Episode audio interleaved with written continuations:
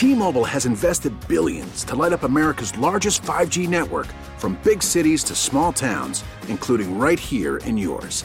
And great coverage is just the beginning. Right now, families and small businesses can save up to 20% versus AT&T and Verizon when they switch. Visit your local T-Mobile store today.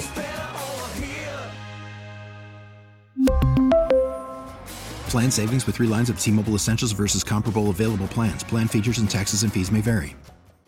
We get it. Attention spans just aren't what they used to be. Heads in social media and eyes on Netflix. But what do people do with their ears?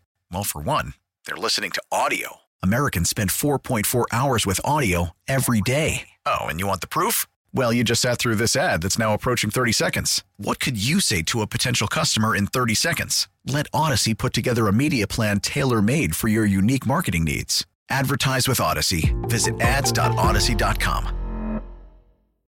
12.9 left. Need a quick shot. Edwards, three pointer. No good. Run down by Tajay Moore. Three is no good. And Gillespie secures, and that's going to do it. The Villanova Wildcats are headed to the Final Four. And so it was yesterday evening as Jay Wright and the lads advance, beating Houston. Gritty game. Uh, good morning, everybody. I'm Glen Macnow. He is Ray Didinger. Ray, how are you on this brisk Sunday morning? I'm just fine. Good. Uh, Ray, we're going to start the show today with five questions for Ray, but mm. there's a hook. Oh? It is Ray fill in the blank. Oh. I, no multiple choice? I never liked to fill in the blanks. I was a multiple choice kind of guy. Actually, I was an essay question kind of oh, guy. Oh, I have no doubt. I preferred the essay question. Fill in the blank always scared me. Yeah, well, that was the precursor to years and years of you filling up yellow legal pads. Yes. That was yes. the origin story of Ray Ditch. And I'm surrounded by them even, even as we speak. Oh, we'll, we'll have the opportunity to dip into those a little bit. Mm-hmm. Uh, I don't know if any of those cover the NCAA tournament, but I want to start with this. Ray, if we if we if we keep, let's say, let's keep this within the last fifty years. All right, so no, no Greasy Neale, no Connie Mack. Um, okay. I want you to complete the sentence. Jay Wright is the best Philadelphia area coach since.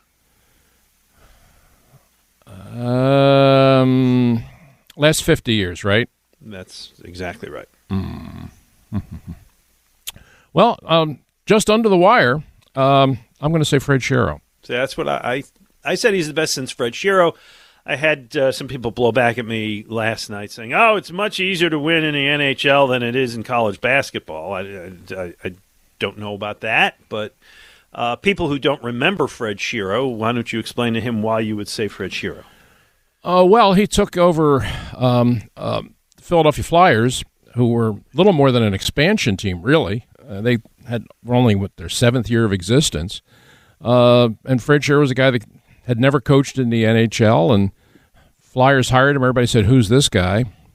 Uh, and he came in and uh, took a ragamuffin kind of team and won back-to-back Stanley Cups, uh, including beating a great, great Boston team with Bobby Orr and Phil Esposito. Then repeat it the next year when everybody was trying to knock him off, and won another cup. And then the following year, even though they didn't win the cup, they went to the finals against Montreal, and in the middle of the season, beat the best team in the world, which were the Soviets. And yep. a lot of it, you know, and really a lot of it, you can trace back to Freddie as a coach. I mean, he was mm-hmm. in terms of his coaching strategy and his ability to scout games and prepare his team was way, way ahead of the other coaches of his era. Okay, nicely said. Here's what I think we can agree on: Jay Wright is the best coach in men's college basketball today. No argument here. Okay. I want to read you something. This was written by Brendan Quinn in The Athletic, and I read it for two reasons. First of all, it's an excellent paragraph I'm about to read. Second of all, Brendan Quinn of The Athletic was a was a student in my journalism class at St. Joe's University about 15 years ago, so I take pride in his career. Well, you obviously taught him well. I well, he, he's good. Let's put it that way. Here's what he wrote. He wrote this Villanova team the one that was 7 and 4 in December after getting blown off the court in back-to-back games against Baylor and Creighton. The one that only goes 6 deep. The one that doesn't have any players projected to be selected in this year's NBA draft.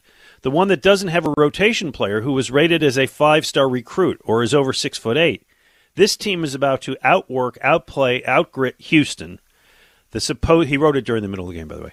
The supposed toughest team in the sport for 40 minutes and win 50 to 44 to punch a return ticket to the Final Four, one that few saw coming. Nicely said. That's very good. Uh, and it's well think it's well written and it's also very much on point. Yeah, it is. And and the thing is, Nova is winning. Nova won last night, by the way. They went 15 for 52 from the field with six assists all night. Uh, and they're going back because Jay Wright knows how to coach so well, has a system in there that works, has a team that has discipline. Uh, he is not in the Naismith Hall of Fame for nothing.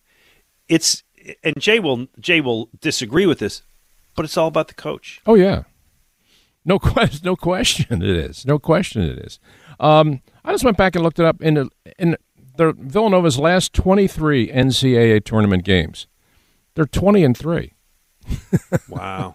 And that's gone up against the best teams and the best coaches. Yeah. He's 20 and 3 in his last 23 NCAA games. And you know, and you're you're exa- you're exactly right. I mean, if we if we ha- if we had if we were having this discussion with Jay, if he was on if he was on the line with us, he would be saying, "No, no, no, no, no. It's it's all about the kids." And you know, and certainly they're doing their part. But you look at this team and you look at the way year after year after year, there's a sameness to his teams. They all kind of look a lot the same. They kind of play the same, uh, and they all peak the same late in the season. Uh, and that's all about coaching. There's no question that's all about coaching. And I mean, what Jay Wright has accomplished at Villanova for all of these years now. Um, three trips to the Final Four in six years against the big national powers. Um, I mean, it's it's it's truly remarkable. It it really is a true truly remarkable. And uh, you know, I'm just uh, uh, they're they're they're such fun to watch, and they're largely a fun to watch with uh, because of the coach because he runs a clean program. The kids graduate, everybody seems to have fun, and they just when it gets to March, man, they just win. Absolutely. All right, which brings us to question two, which is the tougher one.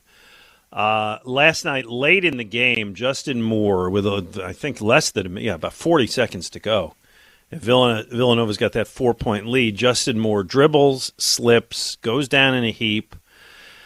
It, it the speculation is that it's his, his Achilles. Uh, they they they brought him home last night, tested. I haven't heard anything yet today. He's a critical player on the team as we said, only six men deep. He's the second leading scorer. So, Ray, finish the sentence. Without Justin Moore, Nova's chances of beating Kansas or Miami, but probably Kansas next week are. Um, I'm not going to say I, I'm not going to rule them out. I'm going to say lessened. Lessened. I'm not going to say that's hopeless. I'm really not. Because I mean, it, it's it's possible. I mean, with the way this tournament has gone, it's possible Miami may might knock off Kansas. You know, they may wind up playing Miami instead of Kansas. But um, I mean, there's no. But I'm I'm also not going to be foolish enough to say ah, it doesn't matter. no, it no, it does. I mean, they're a team that doesn't have much depth. They play largely with six guys. Uh, and now it's going to be on Caleb Daniels. I mean, he's just going to have to step in and, and take that spot. And uh, they may have to just play Iron Man basketball. They may have to play all five guys for 40 minutes. But if that's what it takes, Jay will have them ready to play. That much I know. And they're not going to go in scared because his teams never do. No, they're not going to go in scared. Yeah, I, it's it, it will be a darn shame if if we see this has a real impact and a team that's six man deep, you know, becomes five and well, I mean, and, loses one of their best players, and this is what causes them to not win. I. I I think your assessment is right. Lessened, but not impossible. And I really feel like, man, they had a real opportunity. Oh, I to- think so to too. Well, I mean, yesterday when we were doing the show, you said you felt strongly Villanova was going to win. Yeah. Um, and I- I this, thought it was- two five curse or something, right? Yeah, um, yeah. Uh, fives have always beaten twos. When when it's played out that way, that a five plays a two, the fives have always won. Um, but I'm, I mean, I was just looking. I mean, that was the history of it and the trend. But I, I was just looking at the matchup, and you know that Houston team. They're they're really good defensively. They really defend the three, and they did again yesterday. Um, but they're really tough off the boards. I mean, they really are a good rebounding team, especially on the offensive glass. And I just thought that they might just be too you know, I just thought they might be too good for Nova. I mean, I, I thought I thought I gave Villanova chances. I always do, just because of Jay and just because of how well and how disciplined his teams play. But I thought it was going to be a real struggle, and you were very confident that they would they would find a way to win, and they did. Mm-hmm. Yeah, they were they were really they were really good. Well, they weren't really good because again they shot whatever fifteen for fifty two. They couldn't shoot. Gillespie couldn't shoot, but they just played tough. And and this is something you and I discussed before. They made their foul shots. Yep, fifteen for And- fifteen. and and that's really impressive. All right, let's switch topics for now. We will get back into Villanova and the NCAA tournament as the day goes on. Certainly take your calls about that 215-592-9494. We're going to cover a lot of subjects over the course of the next 3 hours. Which moves us to the next one, Ray. The Eagles signing yesterday afternoon, right as we were going off the air, of linebacker Kyzir White. In one word, is Uh, one word. Um, that's a good word. yeah, uh, I I would need I would need two words. I, I would say uh, hyphenate it. uh, okay, hyphenate them. Not surprising Okay. because they Uh, needed predict- they, uh, how about we go with predictable? they needed a linebacker. Yeah, or predictable. Maybe Yeah. predictable. Um, that's because I, I knew they had to go get a linebacker, and uh, you know, Kyzir White is um, you know is, is pretty good. I mean, he played pretty good for the Chargers last year, but he's um, again this is this is going to fall on Jonathan Gannon. It's a, a lot of is going to be how you use this guy. I mean, he's a he's a 216 pound Yeah. linebacker. And they said he's a he's a middle linebacker. Yeah. I'm not seeing Jeremiah Trotter in this. No, no, no, no. You're well. Let's hopefully, hopefully, but hopefully you're not seeing Kiko Alonso. oh, oh, Ray. When they, um, Uh, I I went back and looked up my notes from uh, this this year's game when the Chargers played the Eagles, um, and they came in because I, I just want to say, I, let me refresh my memory here. Is there did it really play out the way I kind of remember it playing out? And I went back, and it was the Char- the way the Chargers played defense. He was the only linebacker on the field. They played with five men up, and they played with a with a nickel and dime secondary. They had one linebacker on the field, and it was this guy, who's really more of a. And this is what he was in college. He was a safety. He was, you know, he was sort of a he was sort of a box strong safety rather than a, than a linebacker, and he kind of still is that. So a lot of this falls. He can be fairly effective. I mean, he made 144 tackles last year because he was the only linebacker on the field. He was kind of here, there, and everywhere. Um, but he will only be as effective as his defensive coordinator allows him to be. So, you know, the, these two defensive acquisitions, both Haason Reddick and this guy, um, how effective they're going to be or not be largely falls into the X's and O's hands of uh, Jonathan Gannon. right. And I think Gannon, I was not impressed with Gannon last year, but I also will concede at the same time that I don't think he had a whole ton to work with. And, you know, his caution and conservatism was, I think, partially based on, well, what do you want me to do? So now he had, they have the opportunity to go get players that he likes that fit his system. And the first two that you mentioned, Reddick and Kyzir White, small. Yes. Are we going to have the smallest defense in the NFL? Is that the goal? well, if you draft Jordan Davis, you won't.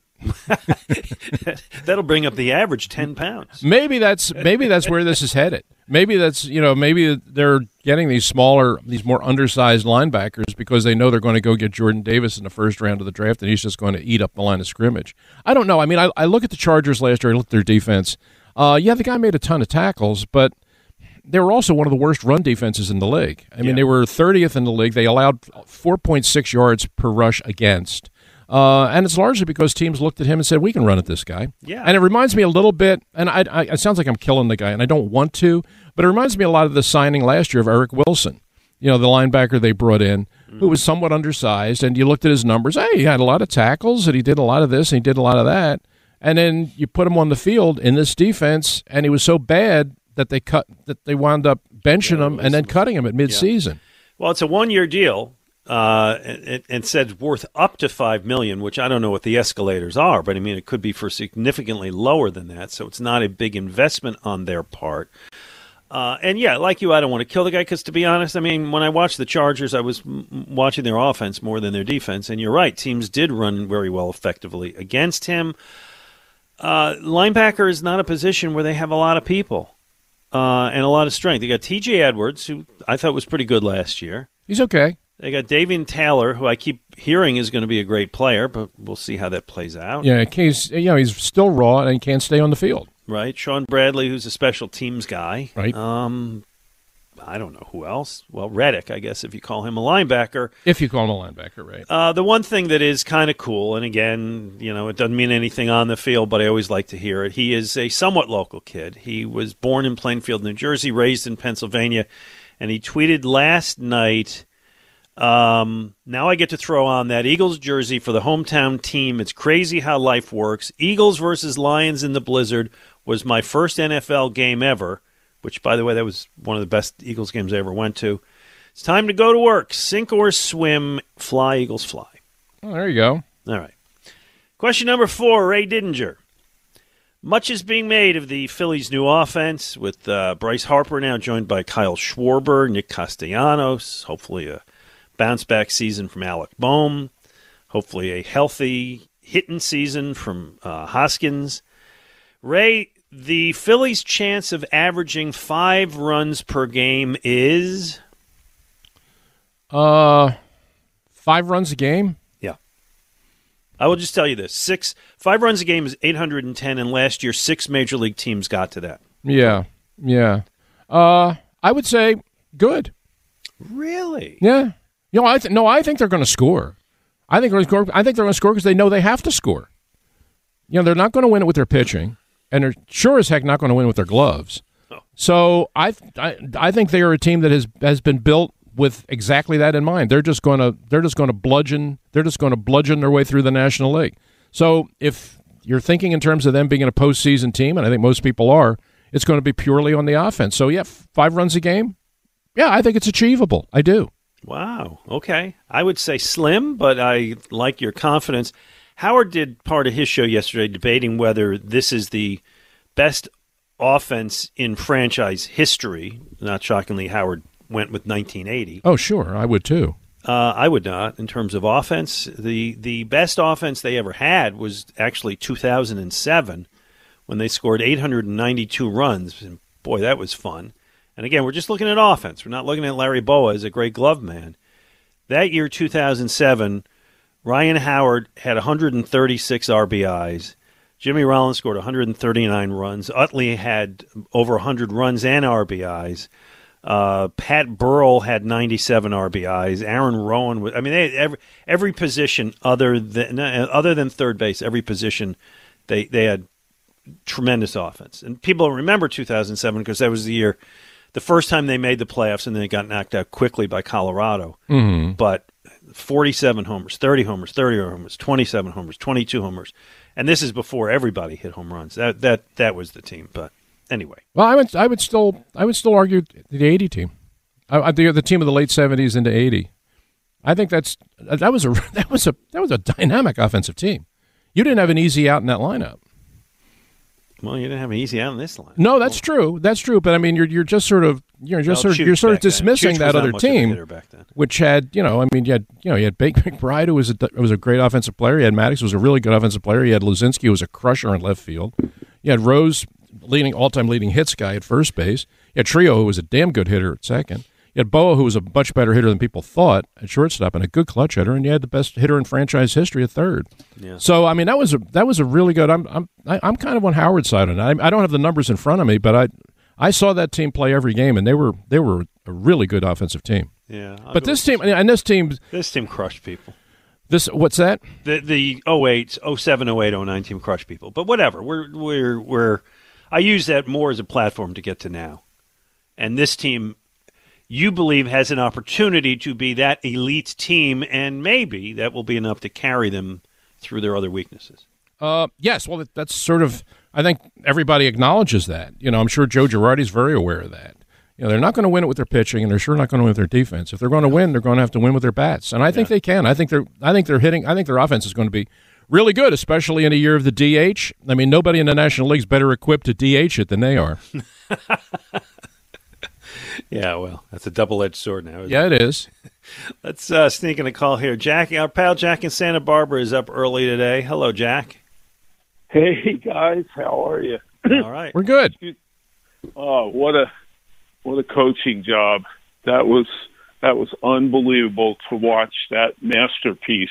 You know, I I don't know. It might have been his best coaching job ever because they were so physically outmanned, and uh, he played the mental game.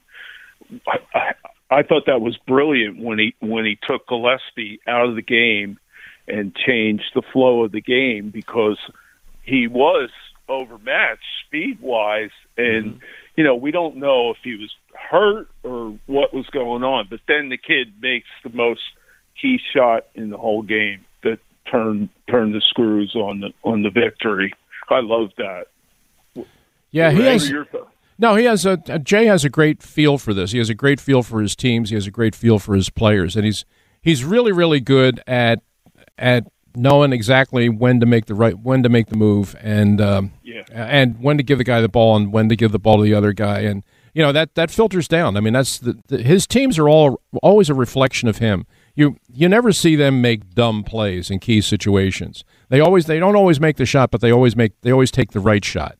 And it's uh, I mean that's the way he drills them, and that's the way he re- he recruits them that way. That's the way he coaches them, and that's the way they play. Yeah, they but they buy into what he is about, and he makes it be about them. He he really does, and and he I I think he builds he builds individuals more than basketball players, and I, I'll bet after the fact those kids are like loyal and go back and visit him and you know all those sorts of things that you want from a coach. No um, doubt. Um, um, Glenn, what night are you moderating Tommy and me? Uh, Ray. The uh, Saturday, Saturday, Saturday, August the 9th. You're April doing 9th. you're doing the eight eight p.m. performance. April. Yeah, Saturday, April the 9th. April the 9th. Yes. So I will see you both on the Really, you're coming into town. Beautiful. Yeah. Yeah, Look I'm forward coming to in- it. Thank you. All right. We'll Yeah. see you there. Ray, explain. Tell people. Let's do a little uh, Tommy and me uh, spot here. Okay. Um, yeah, my play Tommy and Me uh, is coming back, and I'm thrilled. I'm just thrilled to death about it.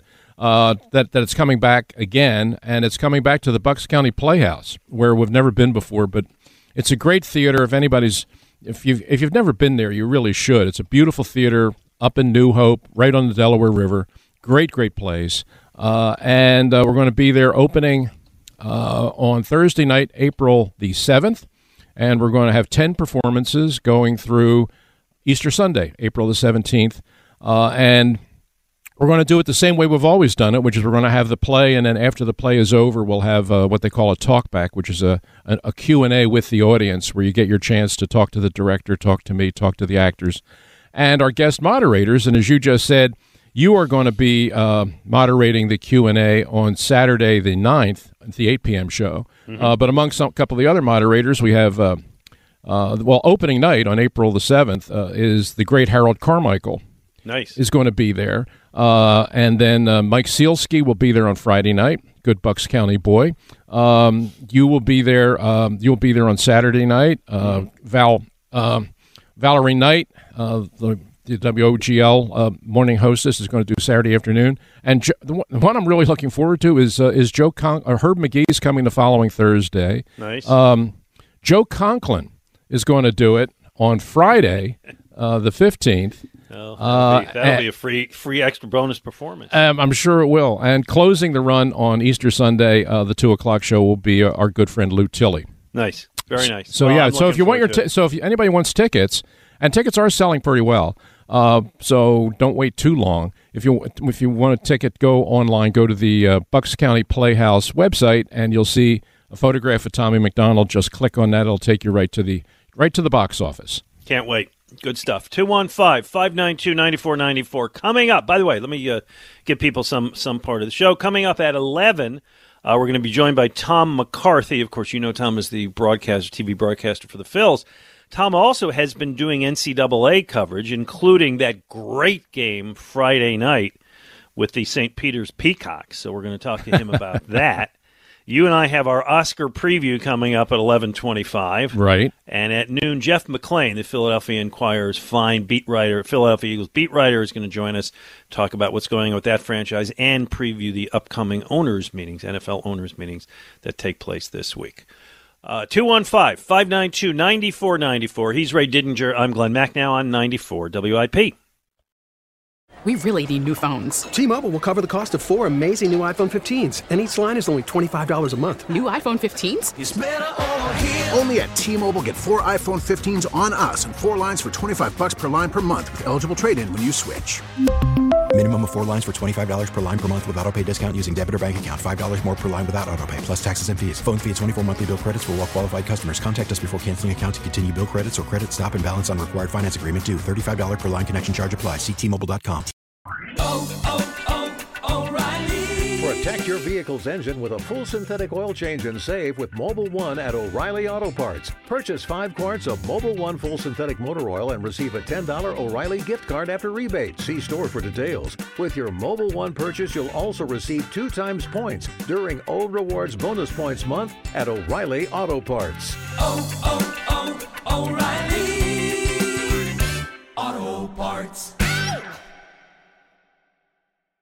We get it. Attention spans just aren't what they used to be heads in social media and eyes on Netflix. But what do people do with their ears? Well, for one, they're listening to audio. Americans spend 4.4 hours with audio every day. Oh, and you want the proof? Well, you just sat through this ad that's now approaching 30 seconds. What could you say to a potential customer in 30 seconds? Let Odyssey put together a media plan tailor made for your unique marketing needs. Advertise with Odyssey. Visit ads.odyssey.com.